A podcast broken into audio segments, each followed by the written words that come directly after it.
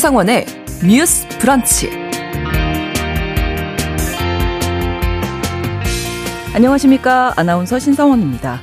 최근 국가인권위원회가 보건복지부에 간호상 1인당 맡을 수 있는 최대 환자 수를 법률로 정하라고 권고했습니다. 인권위는 2020년 기준 인구 1000명당 활동 간호사 수는 4.4명으로 OECD 회원국 평균인 8명과 비교해서 절반에 불과하다고 지적했고요. 이들의 장시간 노동, 처우 개선을 위해서 다양한 보호 방안을 마련할 것을 함께 권고했습니다. 사실 이 간호사들의 노동 환경 문제는 코로나19를 기점으로 크게 공론화가 됐었고 또 복지부 또한 인력난 해소 등을 약속했었지만 몇 년째 구체적인 방안이 나오지 않았죠. 오늘 첫 번째 뉴스픽에서 인권위 권고를 계기로 간호사들의 인력난과 처우 개선 현재 어디까지 논의되고 있는지 점검해 보겠습니다.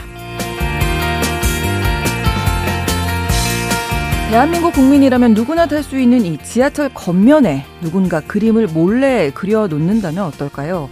실제로 지난해 서울, 부산 등 전국 지하철 차량기지 9곳에 몰래 들어가 스프레이 페인트를 이용한 그래피티를 그린 미국인이 있었고요. 올해 법원은 징역 1년에 집행유예 2년을 선고했습니다. 그런가 하면 5억 원의 가치가 있는 세계적인 그림에 고의가 아닌 실수로 붓질을 한 경우도 있습니다. 한 시민이 그림 옆에 붓과 페인트가 놓여져 있어서 낙서를 해도 되는 줄 알았다고 하는데요. 이 시민은 과연 처벌을 받았을까요? 오늘 서혜진의 범죄연구소에서는 다소 생소한 범죄죠. 다른 사람의 재산, 예술품, 공공재의 낙서로 훼손하는 낙서 범죄에 대해서 함께 들여다보겠습니다. 9월 5일 화요일 신성원의 뉴스 브런치 문을 열겠습니다.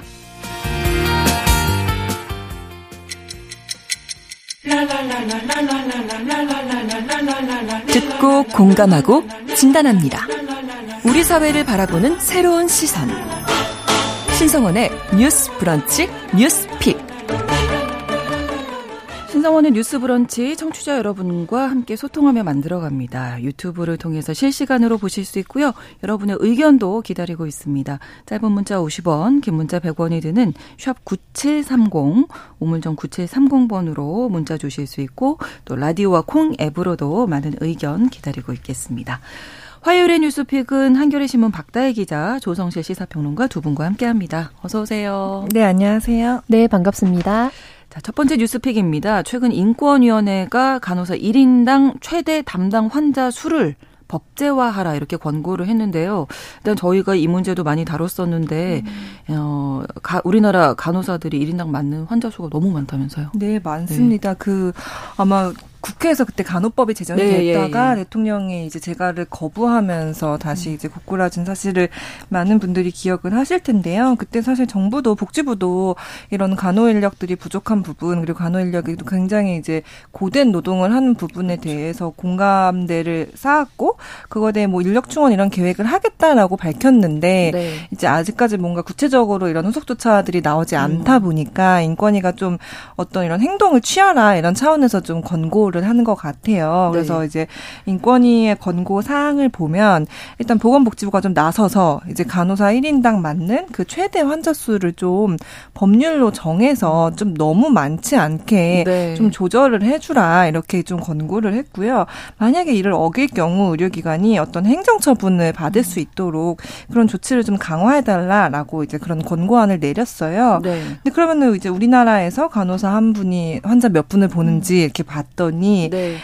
우리나라 인구 1000명당 간호 활동하시는 간호사 수가 평균 4.4명밖에 안 돼요. 1000명에 1000명에 4명이면 한 분이 거의 250명 정도 그렇죠. 본다고 봐야 네. 되겠죠. 근데 이게 사실 일반적으로 우리가 비교를 하는 이제 OECD 국가 평균이랑 비교를 하면 8명 활동 간호사 수가 8명 정도 음. 되거든요. 그러니까 약간 딱 절반 수준인 셈이에요. 그러면은 이거를 바꿔 말하면 결과적으로 현장에서 일하시는 간호사 분들의 수가 지금보다는 두 배는 늘 어야 된다는 얘기거든요. 그렇죠. 근데 네. 두배 늘고 특히 간호사분들이 또 3교대를 하는 직업이시다 음. 보니까 일반적으로 야간 근무를 하면 이게 훨씬 더 노동 강도가 세고 또 사실 산재 위험도 높고요. 그래서 네. 건강에도 좋지 않고 그래서 이런 교대 근무를 할 경우에는 충분한 또 휴식을 보장해 주는 것이 굉장히 필수적이거든요. 네.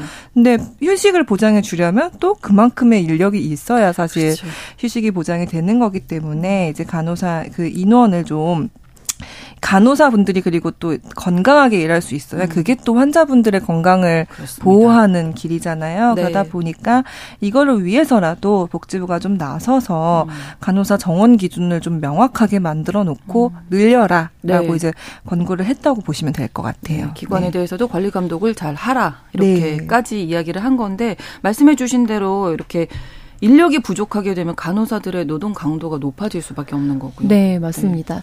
그래서 이번에는 사실 간호사의 노동 인권 보호를 위한 이제 권고 안으로 나왔지만 이거를 좀 다각도로 볼 수가 있거든요. 첫 번째는 노동권의 문제이기도 하고요. 네. 두 번째로는 간호를 받을 수 있는 권리에 관한 문제이기도 합니다. 왜냐하면 그렇죠. 간호 인력의 수와 품질, 간호의 품질이 결국엔 특히 중증 환자들에게 있어서는 사고 발생이라든지 그렇죠. 필수 간호를 얼마나 받을 받을 수 있는지와 바로 연결되기 때문에요. 네. 그리고 세 번째로는 결과적으로 이것이 그 직접 간호가 불가능해지면 음. 간병인을 개인적으로 붙여야 되잖아요. 네, 네. 그러면서 이것이 사회적 비용과 이제 사회적 복지의 문제로 연결된다라는 측면으로 볼 수 있을 것 같아요.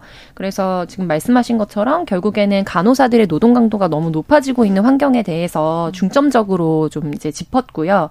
그래서 지금 말씀해주신 천명당 기준으로 봤을 때 우리가 OECD 기준으로 이제 반절 정도밖에 안 음. 된다라고 얘기해 주셨는데 이거를 또 다른 측면에서 보면은 네. 보통 이제 의료인 한 명, 특히 간호 인력 한 명이 이제 몇 명의 환자를 볼 수 있도록 적정 기준을 설정하느냐 이게 기준이 아예 없는 것은 아니거든요. 그래서 네. 대략 12명 정도로 보고 있는데 네. 우리가 지난번 이제 의경 도입 관련된 이야기를 할 때 현장에서 현장 실무를 담당할 수 있는 인력이 3, 40%밖에 안 된다.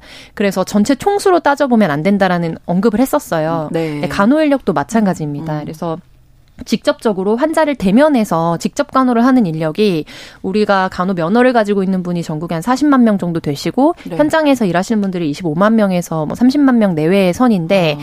그 중에 3, 40%밖에 안 된다는 거죠.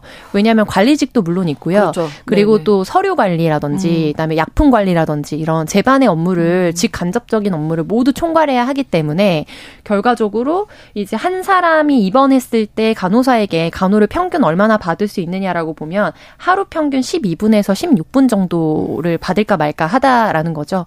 그래서 이제 미디어 같은 데서 간호사 우리 분들을 이제 성대모사 하는 게 약간 예능 음. 코드로 쓰이기도 하잖아요. 네, 근데 이제 네, 되게 네. 무심한 표정에 네, 네, 네. 근데 모두가 공감하는 거는 음. 이제 간호 인력을 위한 변명으로 말씀드리자면 사실 이렇게 면대 면으로 사람과 호흡할 수 있을 만한 환경에 음. 놓여 있지는 않다. 그래서 이거를 전반적으로 바꾸라라는 권고가 있었던 거고요. 네. 그래서 이거 이외에도 이제 관리 감 감독 기준이 마련은 됐는데 네.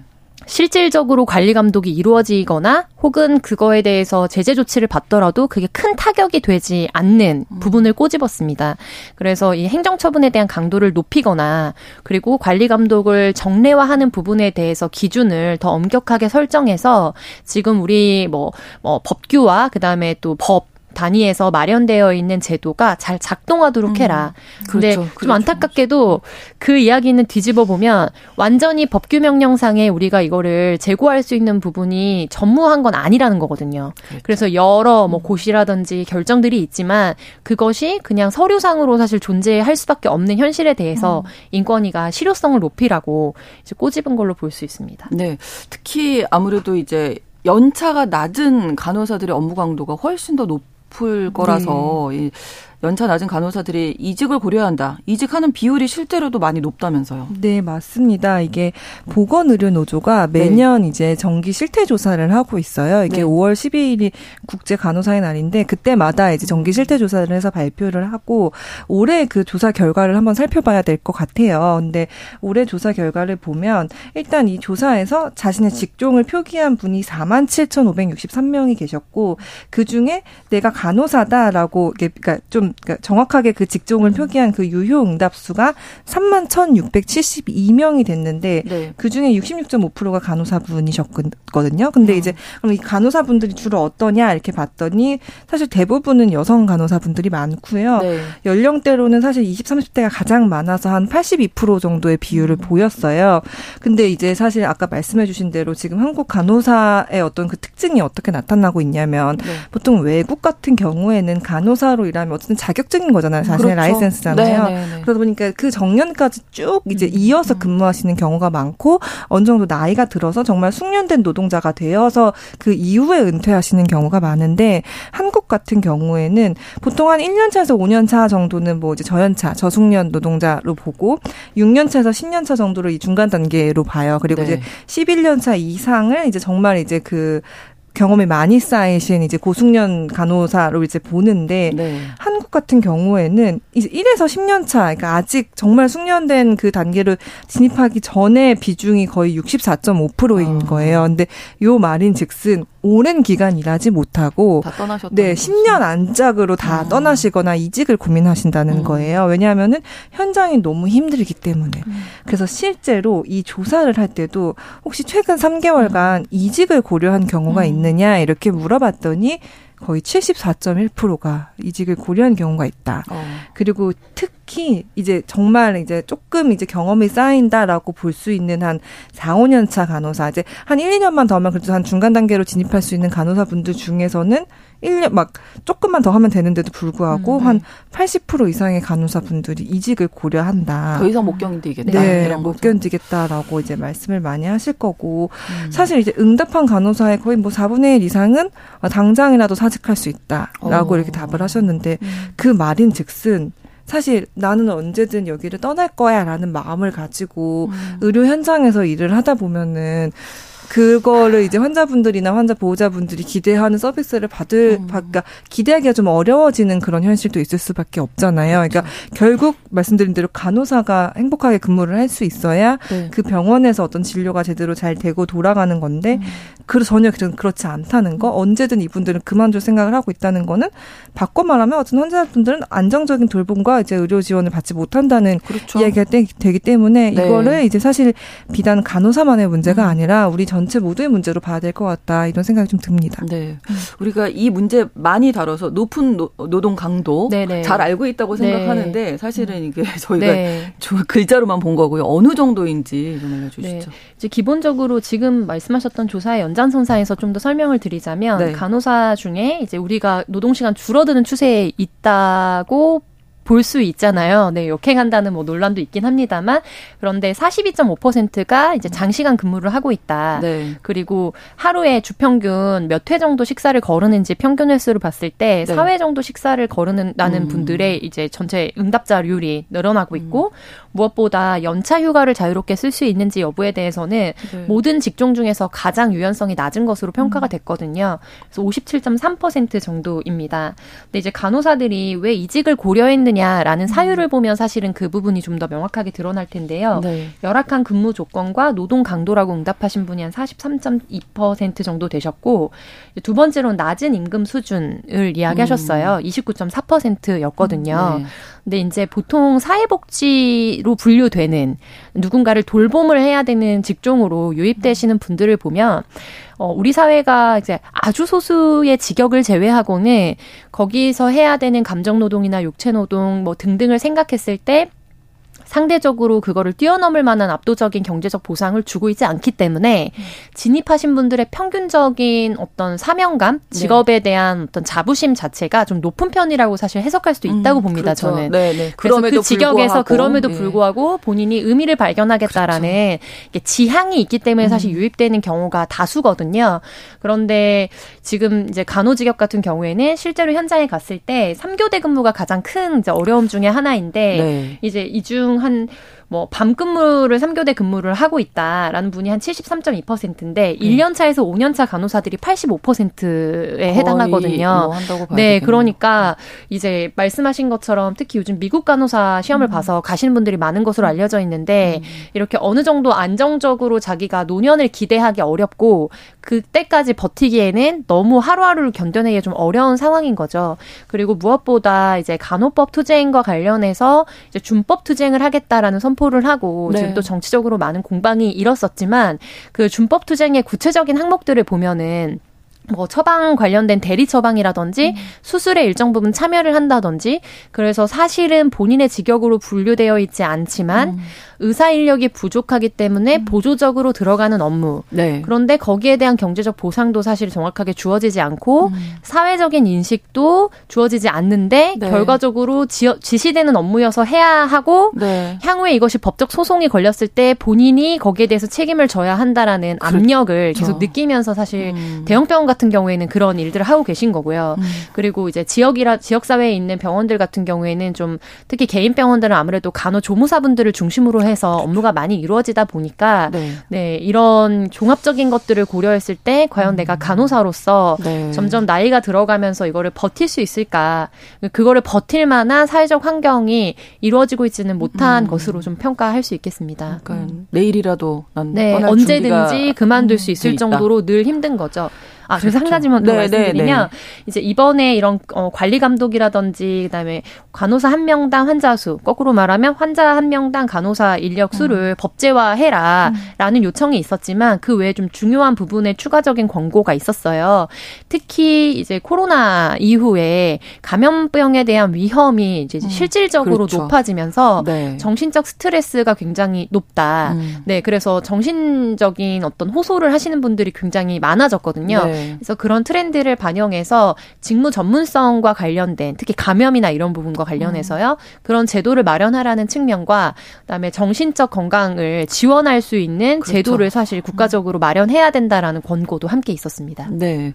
자, 지금 말씀해 주신 부분에서 이제 그 간호법 사태 우리가 겪으면서 가장 얘기 많이 나오는 PA 간호사잖아요. 네, 수술실 의사 네. 보조 인력. 네, 네, 네. 이 부분도 보니까 이제 전체적으로 다 이게 관련이 있어요. 의사 인력 부족하니까 간호사들이 이렇게 할 수밖에 네, 네. 없고 네. 또 부족하고. 네, 맞습니다. 예. 그 짚어주신 대로 저희가 이제 PA 간호사라고 해서 그 진료 보조하는 인력 것들이 이제 있다 보니까 이게 이렇게 되는 거예요. 그러니까 의사가 전공의가 이제 아마 예전에 법이 개정되면서 음. 주 80시간으로 근무 시간이 제한이 됐거든요. 근데 네. 그러면 이 모자란 시간을 말씀하신 그 PA 간호사가 와서 채우는 거예요. 근데 이 한정된 간호 인력의 일부가 이제 PA 간호사로 이제 동원이 되면 이번 병동을 상시적으로 관리해야 되는 간호사 인력이 또 부족하게 음, 그렇죠. 될 수밖에 없는 거고 네. 사실 근데 이 PA 간호사가 우리나라에서 합법인 제도가 아니에요. 그러다 보니까 이분들은 현실적으로 어쩔 수 없으니 이걸 하긴 하는데 네. 사실 자기들도 이게 합법과 불법의 경계에 서 있다고 생각을 하니까 마음을 거죠, 좀 이제. 조리실 수밖에 없는 거죠. 그래서 이제 이 제도에 대한 사실 개선 협의체도 지금 정부 차원에서 마련해서 회의가 진행되고는 있는 상황이에요. 아직 뭐 뚜렷하게 결과가 나온 거는 아닌데 그러다 보니 사실 인력 문제를 얘기할 때 간호사 인력도 중요하지만 의사 인력 수도 같이 늘어야 한다라는 얘기가 유기적으로 나올 수밖에 없는 거예요. 이 의사 부족으로 음. 인한 어떤 그 나오는 어떤 그 부수적인 결과들을 간호사들이 현장에서 음, 계속 대응을 그러네요. 하고 있는 거거든요. 예를 네. 들어 환자분들이 의사 진료에 대한 불만이 있으면은 그것도 간호사들이 다 네. 현장에서 감내하고 계시는 거예요. 그래서 이번에도 사실 아까 말씀드린 실태 조사 결과를 보면 간호사분들 한 10명 중 7명은 우리가 의사 대신 항의와 불만을 듣는다. 음. 그리고 이제 정말 이제 좀 긴급하게 의사의 처방과 진료가 필요한 순간에 담당 의와 연락이 잘 안 된다라는 음. 응답도 한63% 정도 나타났고 나왔고요. 네. 그다음에 한 절반 가까이 48.1%는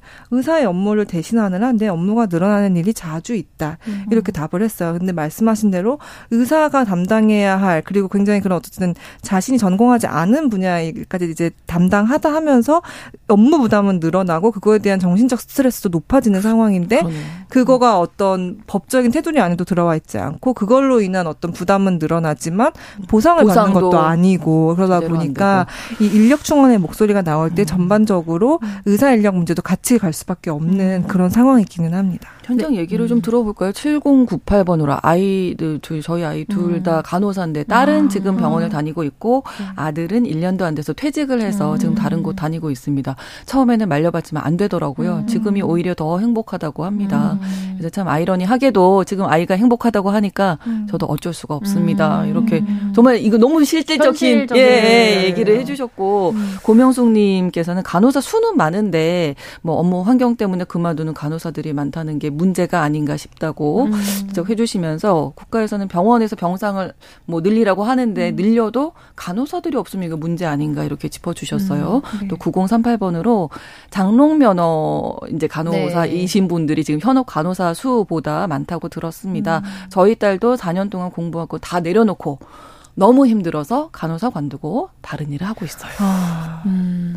예, 현실을 네. 네. 알려주셨거든요. 부모님 네. 입장에서 사실 어 아까워 안돼 네. 이렇게 하실 수가 없는 거예요. 네, 너무 힘들어하니까. 근데 이게 4년 동안 최소 4년 동안 이제 대학을 다니면서 직무 전문성을 기르고 네. 또 자격증을 국가 자격증을 따고 하는데 들었던 기회 비용이 있잖아요. 그렇죠. 근데 그것이 어떤 의미인지를 자신이 가장 잘 알 텐데 그렇죠. 그것과 장래 결과적으로 보상될 경제적 소득을 계산했을 때 그 총액을 다 포기하고 그냥 평범한 직장인 그다음에 어떤 자기의 자격증을 음. 요하지 않는 직군으로 가서 무언가를 하거나 혹은 다른 자격증을 따려고 한다는 거는 그만큼 현장에서 얼마나 노고를 이제 씨름하면 노고와 이제 씨름하면서 그렇죠. 지냈는지에 대해서 좀 예상해 볼 수 있을 것 같고요. 지금 기자님께서 얘기해 주신 바대로 이제 현장에서 겪게 되는 의사의 수가 적기 때문에 그거를 결국에는 그야말로 한마디로 표현하면 이런 거죠. 아랫돌 계속 윗돌 개, 네, 네, 네 그런 네네. 형태로 음. 지금 진행이 되고 있는데 단순히 업무 분량이 100이라고 했을 때 100이라는 업무를 의사가 부족하고 의사가 원래 상주하다가 이제 주 80시간 최대밖에 못 있으니까 이제 줄어든 거를 간호 인력이 채우는 건 많이 아니거든요. 왜냐하면은 보통 2차, 3차 병원 가보시면 요즘에 경영평가 관련해서도 굉장히 혈안이 되어 있기 때문에 그다음에 세계 경쟁력 음. 특히 국가의 대형 병원이라든지 대학병원 그렇죠. 같은 경우에는 이제 아시아 몇 위 네. 뭐 그런 몇 위에서 네, 네, 가장 네. 중요하게 평가되는 항목이 서비스 항목입니다. 음. 그런데 생각해 보면 결국에 원무과 데스크에서 서비스를 받는 부분도 있지만 가장 환자들이 직관적으로 병원에 대한 품질 평가를 하는 거는 간호사가 어떻게 정신적 서비스를 해주었느냐예요. 그렇죠. 그러니까 그런 부분에 있어서도 기존에 했던 일보다 훨씬 훨씬 더 많은 과업이 주어지고 있다는 음. 점. 그러면 이쪽에 왼쪽에서 땡기고 오른쪽에서 땡기고 위아래에서 음. 땡기는 상황에서 사실은 이제 주어지는 환경은 변화가 없다면 네. 그 개인이 소진되는 형태로 사실 우리의 간호 현장이 좀 굴러가고 있다 이렇게 음. 보실 수 있을 것 같습니다. 그러네요. 네. 거기에다가 지금 그 간호법 무산된 이후에 준법 투쟁 들어갔는데 그 의료기관 신고한 부분도 있었잖아요. 네네. 그리고 의료 행위에 대해서 네. 이 부분에 대해서는 어떤 조치가 있었는지 그 이후에 그것도 네. 한번 짚어주 실까요? 어, 이 지금 간호협회에서 준법 네. 투쟁과 관련해서 계속적으로 좀 뭐 1차, 2차, 3차에 걸쳐서 기자회견을 하면서 중간 보고를 했었는데요. 네. 준법 투쟁에 나섰던 이거는 8월 17일에 3차가 최종이었기 때문에 네. 이제 기준으로 권고사직을 당해서 해고당한 확인된 사례가 최소 6건이다 이렇게 좀 발표를 했습니다. 네. 그래서 이와 관련해서 결국에는 불법적인 지시를 받은 것을 거부한 것인데 음. 여기에 대해서 해고를 받게 되는 것은 이제 준법을 하려는 개인이었다는 것이 부당하다라는 전제로 권익위에 이 사건을 좀 올렸거든요. 그런데 아직 이제 권익위에서는 이와 관련해서 사안을 검토 중이다. 라는 답변만 반복하고 있다. 음. 그래서 이와 관련해서 좀 조속하게 권익위가 입장을 발표해야 된다라는 이제 간호협회의 입장이 음. 있었고요. 음. 네. 그 이후에도 계속해서 간호법 투쟁과 관련된 이제 준법 행위를 이어가겠다라는 입장을 견지하고 있는 상황이기는 합니다. 네. 음. 지금 뭐 피해 간호사 문제도 그렇고 간호사들 인력 문제가 지금 올해 갑자기 나온 게 아니거든요. 그러니까 네, 오래된 문제인데 음. 2021년 9월 2일에 노정 합의가 있었는데 지켜지지 않다 보니까 올해 7월에 파업이 있었 잖아요. 네, 맞습니다. 네. 그 사실 저희가 지금 논의한 이런 얘기들이 정부도 인지하고 있는 네, 문제들이에요. 네. 그래서 이미 2021년 9월에 이제 보건의료 노조와 복지부가 합의를 했어요. 그래서 아 우리가 공공의료도 좀 늘리고 음. 그때 당신 또 코로나 시기였기 때문에 이런 감염병 대응 체계를 구축을 하면서 네. 동시에 이제 보건의료 인력을 확충을 하겠다. 처우도 개선해주겠다. 이렇게 약속을 했고 그때 당시에도 담긴 내용들을 보면 인권위가 권고한 대로 간호사 1인당 실제 환자 수를 좀 제도화를 하겠다. 네. 그리고 직종별로 적정 인력의 기준을 마련하겠다. 그 다음에 뭐 이제 교육 전담 간호사를 따로 만들어서 이거를 민간 의료 기관까지 뭐 확대 시행하겠다. 음. 뭐 이제 무면허 불법 의료 행위도 뭐 근절하고 뭐 이런 내용들을 좀 많이 담고 있었어요. 이제 아마 그때 보건의료 노조가 꾸준히 좀 제기를 해왔던 내용들을 많이 담아놨었는데 네. 이게 사실 실질적으로 이행되는 지점들이 없었던 거죠. 그러다 보니까 올해 7월에 이거를 좀 이행하라라고 네. 이제 좀 촉구를 하는 그런 파업 지적들 좀 하셨고요. 근데 네. 그럼에도 불구하고 지금 아직까지 구체적으로 약간 액션이 나온 게 없다 보니까 음. 또 이번에 또 인권위 권고가 그래서 나온 것 같습니다. 네, 잠시 후 2부에 계속 이야기 이어가겠습니다. 11시 30분부터 일부 지역에서 해당 지역 방송 보내드립니다.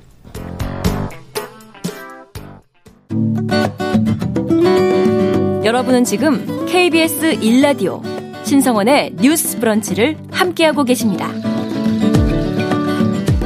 2년 전에 노정 합의가 있었지만 지켜지지 않아서 올해 7월에 보건의료 노조의 총파업이 있었고 간호사 인력 부분 관련해서 정부 지금 어느 정도까지 논의가 되고 있는지 다시 한번 좀 짚어주실까요? 네. 네이 간호 인력 지원 종합 대책을 보건복지부가 발표했었는데요. 네. 그 후속 조치로 이제 지난 6월부터 진료 지원 인력 개선 협의체라는 것을 구성해서 운영을 하고 있기는 합니다. 네. 그래서 현장 전문가 이제 의료 현장에서 근무하시는 분들이죠. 그리고 관련 보건 의료 단체들이 있거든요. 그런 단체와 또 환자 단체에서 추천한 위원 18명으로 구성돼서 복지부 산하로 지금 회의를 계속 이어가고 있고요. 네. 지금 한 5차 회의까지 이루어진 것으로 알려 알려져 있는데 이제 최대한 여기에서 도출되는 결과물을 빠르면 연말 그리고 늦어도 내년 초 중에는 발표하는 것을 목표로 하겠다라고 하기는 한 상황이에요. 네. 그래서 보건 의료 직역별로 각자의 입장이 조금씩 다르기 때문에 음. 이를 듣고 이제 토론하는 회의를 이미 3차부터 거친 상황이고 네. 또 5차 회의에서는 어 여기서 보건 진료 지원 인력이라는 표현으로 사실은 개선 협의체가 꾸려졌는데 네. 진료 지원 인력의 범위가 어디까지인지 음. 정의나 이런 부분에 있어서도 사실 조금씩 입장이 다를 수 있거든요. 그래서 이런 부분에 대해서 좀 명료화하자라는 주제를 가지고 좀 논의를 한 것으로 알려져 있습니다. 그래서 지금 앞서 우리 방송에서 계속 언급한 것처럼 간호 현장의 어떤 어려움을 개선하고자 여러 발표가 있었지만 발표는 쌓이는데 현장에서 변화를 추동해내지 못한다라는 게 핵심 그렇죠. 쟁점이었거든요. 그렇죠. 그래서 이 부분에 있어서 내년도나 혹은 올 말에 발표는 현실적으로 음. 뭔가를 추동해낼 수 있는 결과를 낼 것인가가 좀 관건이고 네네. 네. 그 외의 작업들은 사실 좀 공회전을 돌렸던 작업들이기 음. 때문에 예, 최종적인 결과는 우리가 지켜봐야 할것 음. 같습니다. 네. 또 간호법 제정 무산됐잖아요. 맞습니다. 야당을 중심으로 재추진된다 뭐 이런 얘기가 있었는데 어떻게 되고 있나요? 아마 이제 곧 국정감사가 이뤄질 그렇죠. 예정이거든요. 네. 그래서 아마 국정감사 때 분명히 또 음. 간호법 제정이 이슈가 될 것 같습니다. 요거 간호 인력과 음. 관련해서 그리고 또 아마 의료 인력 충원 그다음에 뭐 필수 의료 체계 뭐 이런 거 관련해서 전반적으로 국가하면서 다뤄질 것 같고요. 물론 네. 내년에 선거가 있지만 그 전에 좀 핵심적으로 필요한 음. 지점들은 잘 논의를 거쳐서 좀 추진이 됐으면 하는 바람입니다. 근데 아마 그 말씀하신 대로 갈등이 워낙 있었기 때문에 이전과 같이 동일한 방안의 간호법이 다시 발의될 수 있을지는 조금 미지수고 음. 아마 감사 국감이 지나면서 또 다른 방안의 뭐 입법이 시도될 수 있지 않을까 그렇게 예상은 합니다. 네, 네. 이번에 인권위 권고가 나왔는데 권고로 끝나서는 안 되겠죠. 지켜봐야 되겠습니다. 첫 번째 뉴스픽 마무리하고 두 번째 뉴스픽은 아프가니스탄 문제입니다. 탈레반이 재집권한 지 2년이 지났는데요. 아프가니스탄 여성들이 차별과 고통 속에 놓여져 있다고 하는데 일단은 지표로 나온 것이 자살을 하거나 자살을 시도한 여성의 수가 급증하고 있다고요. 아, 네, 네. 이게 너무 안타깝네요. 아, 네. 네. 아프간의 탈레반이 다시 집권한 게 2년이 됐거든요. 예. 2021년 8월쯤에 다시 재집권을 했고 음.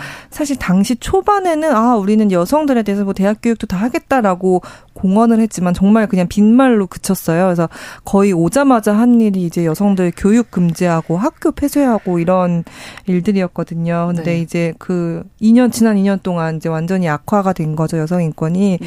그래서 이번에 최근에 이제 가디언 보도로 다시 이제 드러난 지점인데 여성 인권이 아마 지속적으로 후퇴하는 것이 배경이 좀 원인이 됐을 것 같아요. 그래서 최근에 여성의 자살자 수가 완전히 급증했다. 아.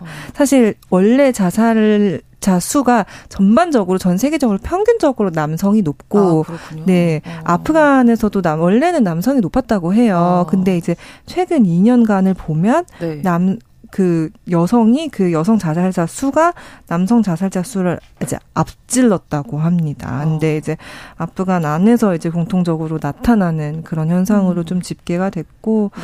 이게 아마 탈레반 재집권 이후에 말씀하신 말씀드린 대로 이제 교육도 어렵고 외출도 어려워지고 음. 사실상 어떻게 보면은 인간으로서 기본적으로 할 수 있는 그런 권리들을 다 박탈당했다 보니까 음. 삶의 희망을 찾지 못해서 그런 선택이 좀 계속되고 있는 거 아닌가 그렇게 네. 생각이 듭니다. 연령대가 어리던데요? 네, 맞습니다. 그래서 11개 주에서 1개의 주를 제외하고는 여성이 더 자살자가 많은 것으로 나왔고 네. 전체 어 이제 자살 추정되는 통계 수 중에 4분의 3이 여성 그 중에서도 10대 여성들이 좀 많은 것으로 알려져 있어요.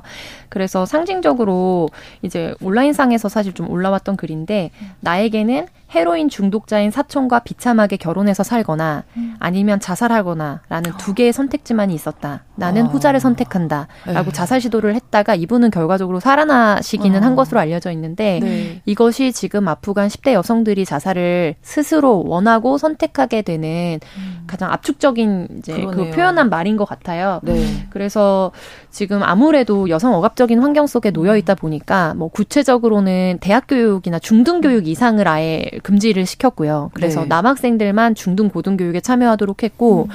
그리고 해외 유학 같은 경우에는 이제 조건을 맞추면 네. 특히 장학금 같은 것을 받고서 해외로 비자를 발급받으면 갈 수 있었거든요. 음. 그런데 그런 명분 하에도 모든 것을 거절하고 해외로 유학도 못 가게 하고 음. 현실적으로는 국립공원이나 이런 데에 대한 출입도 여성이 제한되고요.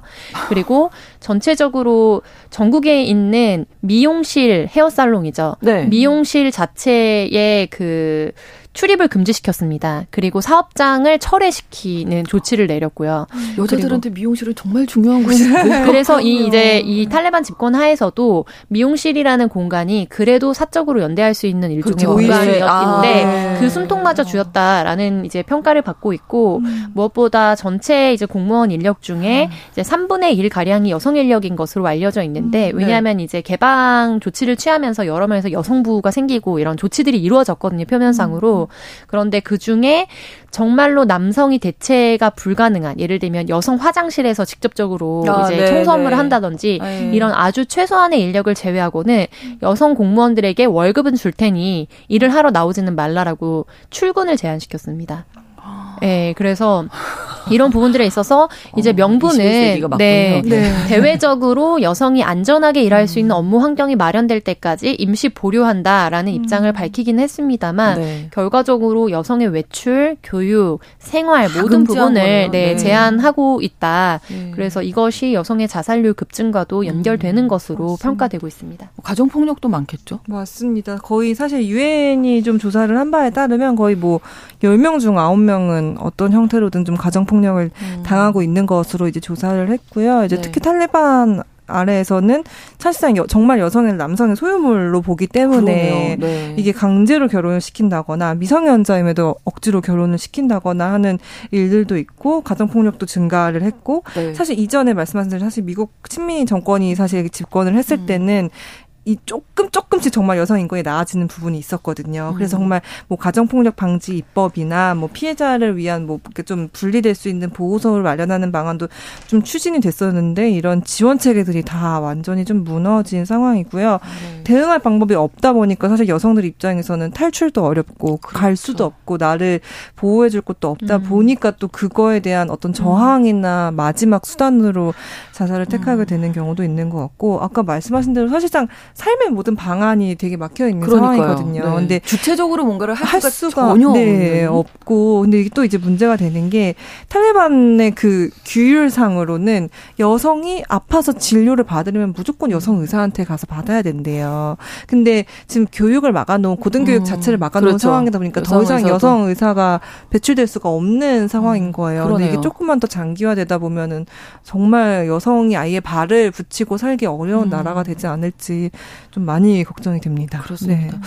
어, 이 고통이 뭐 얼마나 클지 뭐 가늠조차 안 되는 안 그런 네. 상황이 벌어지고 있는데 국제사회가 좀 이런 부분 아프가니스탄 여성들의 인권에 대해서 좀 음. 계속 알려야 하지 않을까요? 네. 네. 그래서 이제 이 지금 나오게 되는 여러 통계나 보도들 연구 결과들도 사실 정부에서 확인된 자료는 아니고 국제기구라든지 음. 인권단체 등을 통해서 사실 집계되거나 뭐 가디언지 같은 언론지를 통해서 집계가 음. 되는 건데요. 네. 지금 세계적으로 사실 더 위험하게 좀좀 인식이 되는 거는 기존에 그래도 국제기구에서 일을 하거나 언론인이라든지 이런 네. 거에 대해서는 2차 세계대전 이후에는 사실 상호 간의 협정도 있고 그렇죠. 최소한의 준칙에 의거해서 보호를 했거든요. 음. 그런데 이번에 국제기구에서 일하는 직원들에 대해서도 사실 여성들은 국제기구에서도 일하지 못하도록 하는 조치를 맞습니다. 취하고 그리고 언론인들도 실질적으로 압박이나 좀 어. 뭐 테러 위협을 받고 있는 상황이기 때문에 예. 이제 이 부분에 대해서 국제 정세가 어떻게 좀 흘러가게 될지는 음. 어 뭐 최근 100년 역사에서 음. 가장 또 가장 위험한 좀 현장에 네, 아프가니스탄 상황이 놓여 있는 것이 아닌가 짐작됩니다.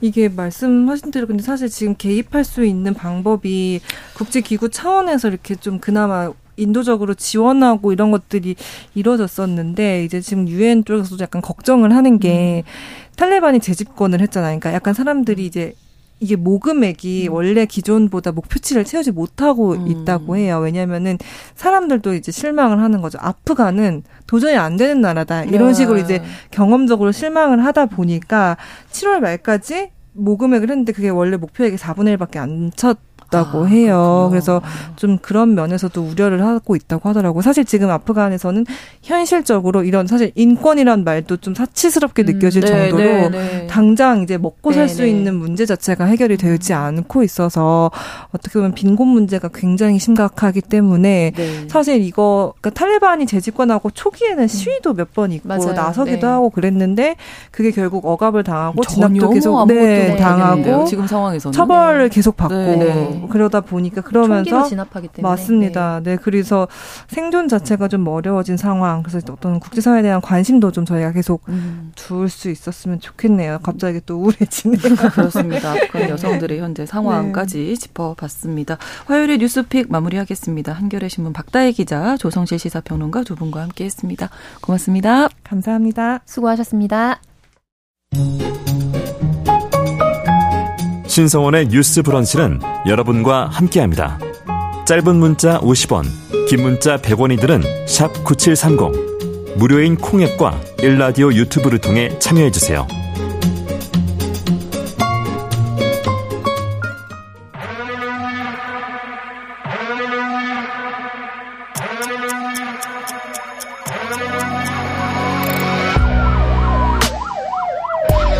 범죄를 통해 우리 사회의 이면을 살펴본다.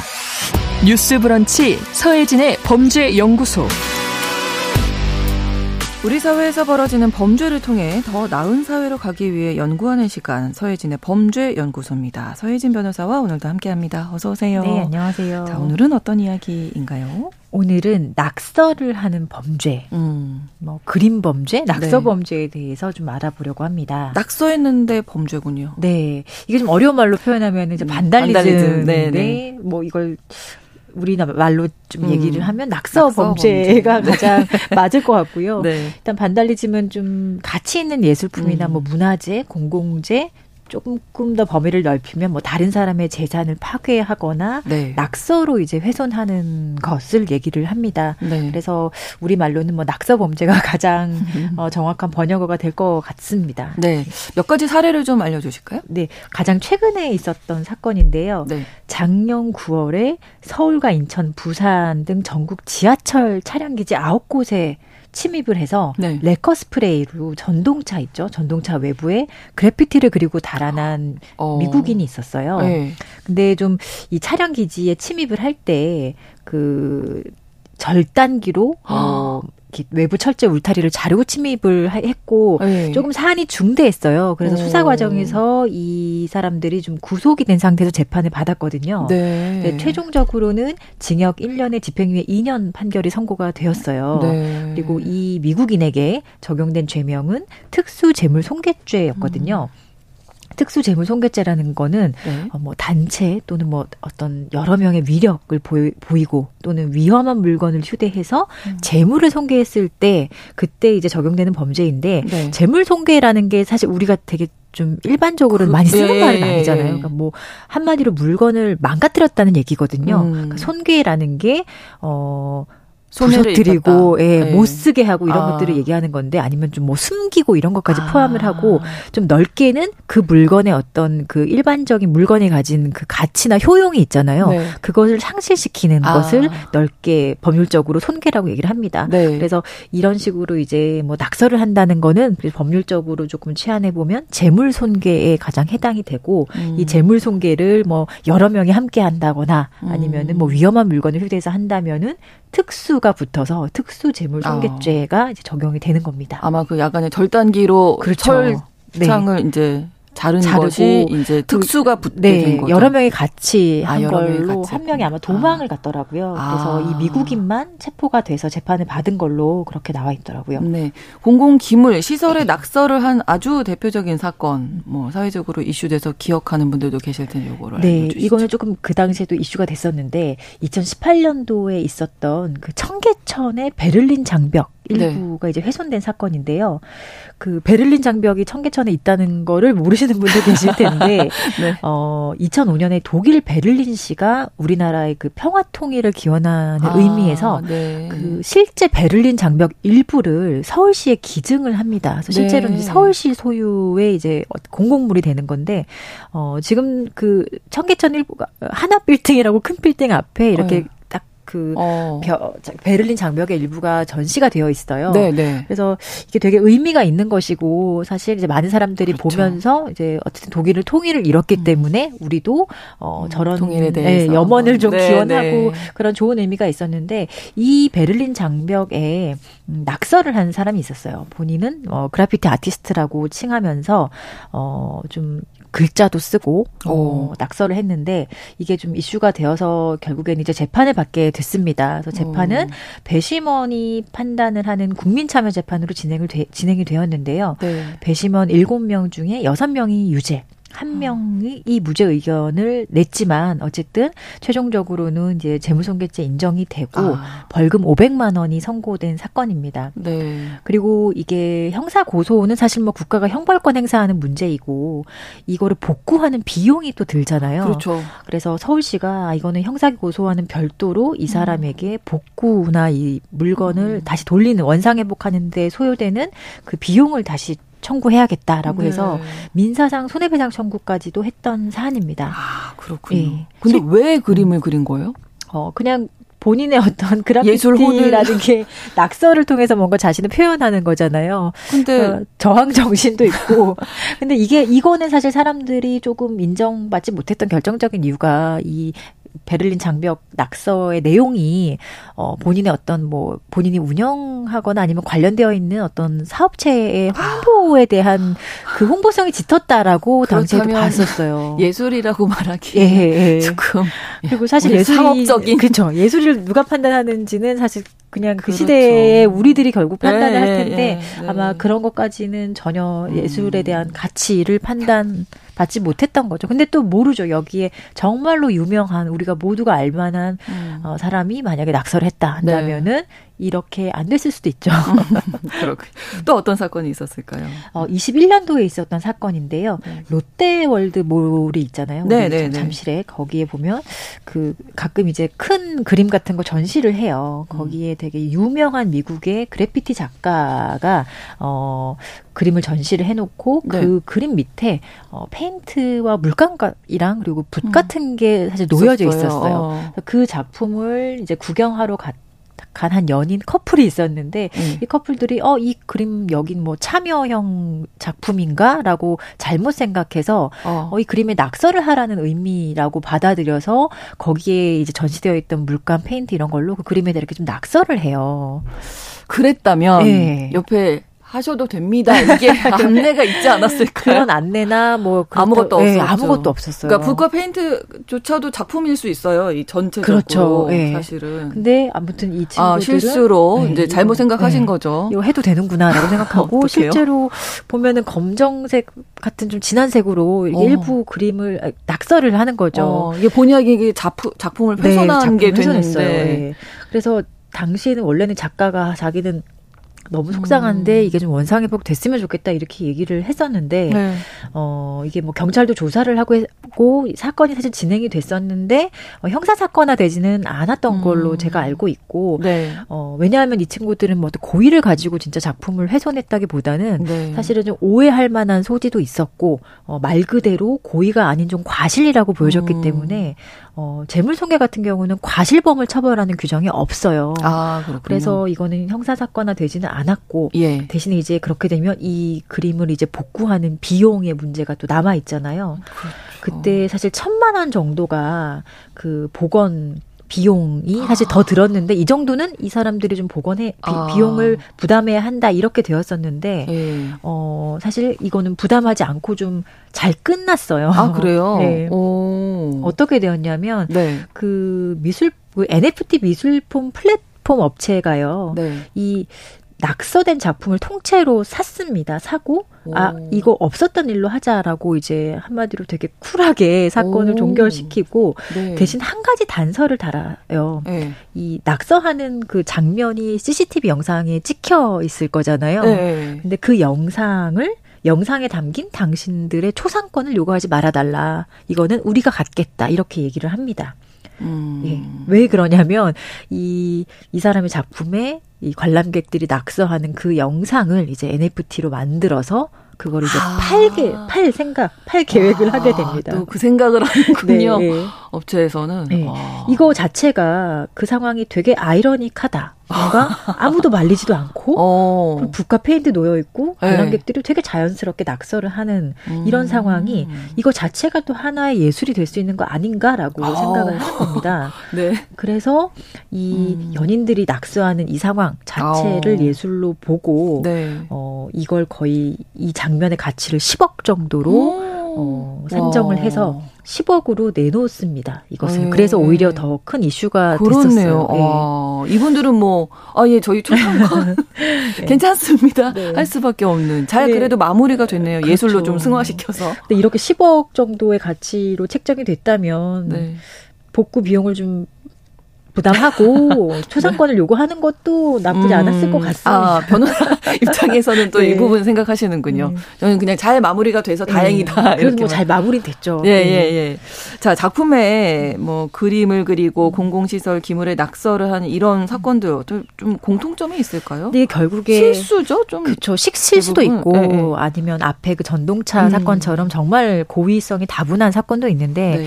결국에 이게 그래피티 예술하고 좀 관련이 되어 있는데 그렇죠. 결국에 이게 예술이냐 낙서냐, 낙서냐 네. 그 판단이 일단은 대부분의 나라에선 낙서 행위를 좀 처벌을 하고 있긴 하지만 아. 근데 이 낙서도 이걸 낙서 단순한 낙서가 아니라 뭔가 예술적 가치가 있다고 판단이 된다면은 어 범죄 여부나 이런 걸 떠나서 사람들이 상당히 열광하기도 하거든요. 근데 음. 저는 개인적으로 그럼 이걸 누가 그렸는지가 사실은 지금 시대에서는 되게 중요하게 된것 음, 같아요. 그렇죠. 뭐 이제 많은 분들에게 알려 우리도 많이 알고 있는 영국의 그 뱅크시라는 작가가 네, 있는데 이 네. 사람 사실 얼굴도 잘 모르고 신장이 거의 알려진 바 네. 없는데 그러니까 일종의 뭐 제도 예술을 좀 음. 비판하고 예술 계의 좀 허례허식 같은 음. 거를 자기네 어떤 작품을 통해서 어 비판을 하고 있는데 이제 뱅크시가 이제 나타나서 네. 밤에 그 우리 집 벽에 그림을 그리고 갔다라고 한다면은 음. 어그 가치가 엄청나게 그렇죠. 뛰는 거예요. 어 대표적인 일화가 그 4억 정도 가량 하는 집, 4억 정도의 가치가 있었던 집 외벽에 뱅크 네. 씨가 벽화를 그리고 이제 간 사라진 사건이 있었는데 오. 원래 이게 매물로 내놨었어요 집주인이. 아. 그런데 바로 이제 매물 낸 거를 회수하고 네. 어, 그 집값은 하루 만에 27억까지 치솟는 그런 사건이 있었습니다. 아. 그래서 와, 그러면 뭐 뱅크 씨가 한번 와서 네. 이렇게 낙서를 해주면 제발 그림 그려주세요. 우리 집에도 네. 좀 그림 그려주세요. 그리고 이게 그 건물 자체에 이제 좀 어우러지게 낙서 를 하는 게 사실 재밌기도 하고 그렇죠. 되게 풍자적인 요소가 있는데 네, 어떤 네. 경우에는 거기 건물에 그 뱅크 씨가 낙서한 부분만 딱 떼서 팔거나 이런 경우도 되게 많거든요. 와. 그래서 이런 경우도 있는데 또 어떤 경우는 단순히 낙서로 이제 형사 처벌되는 그렇죠. 케이스도 있으니까 누가 그리느냐가 네. 중요한 거죠, 그러니까. 그런 것 같습니다. 네, 그러니까 고의로 낙서를 하느냐 과실로 과실이냐 하느냐. 실수냐가 네. 네. 이제 범죄 처벌하는 데는 완전히 정말 거예요. 중요한 네. 거죠. 네. 예. 자, 또 한 가지가 도로나 벽에 공인이나 유명인을 향해서 뭐 어떤 비난을 하거나 뭐 더 나아가서 어떤 일종의 욕설을 욕설. 하는 그런 낙서가 음. 가끔 보이거든요. 네, 되게 많은 특정인을 대상으로 해서 네. 이제 뭐 욕설도 하고 뭐 정치인이나 공인들 대상으로 예, 예, 예. 욕설 기재하고 이런 것들이 많은데 네. 그건 사실 낙서도 되지만 네. 그 특정인이 정말 생존에 있고 그 사람에 대해서 어떤 사회적인 명예 이런 것들을 침해할 정도의 뭐 욕설이나 어떤 모욕적인 음. 언사가 기재돼 있었다면은 네. 그거는 별도로 모욕죄도 성립을 합니다. 아. 모욕죄라는 게 가장 기본 적으로 공공연하게 얘기가 돼야 되는 아. 거거든요. 그러면 다른 사람들 다 보라고 다 보니까 예. 그거는 아. 반드시 말로 하지 않아도 그런 아. 식으로 공연성이 인정이 된다면 그거는 모욕죄도 될 수 있는 사건입니다. 그렇군요. 아무튼 낙서가 범죄될 수 있다. 음. 예, 이거를 오늘 배웠는데 더 남기고 싶은 말씀 있으실까요? 어, 네. 낙서는 뭐 하지 말아야겠죠. 그렇죠. 특히 문화재 낙서하는 거 이런 거는 사실은 더 네. 크게 네. 문화재법 아유, 같은 게 적용될 수 있어요. 예, 네. 예, 그건 정말 범죄죠. 예, 전에 예. 어디 갔다 오면 누구 다녀감 이런 낙서 많이 했잖아요. 근데 네. 요즘엔 많이 그거는 내 뭐, 메모지에, 내 메모지에, 내 마음속에 네, 마음 새기는 걸로. 예, 알겠습니다. 오늘 서혜진의 범죄연구소에서 반달리즘, 낙서 범죄에 대해서 알아봤습니다. 서혜진 변호사와 함께했습니다. 고맙습니다. 고맙습니다. 뉴스 브런치 마치면서 여행 스케치의 여행 스케치 노래 들려드립니다. 저는 내일 오전 11시 5분에 다시 오겠습니다. 고맙습니다.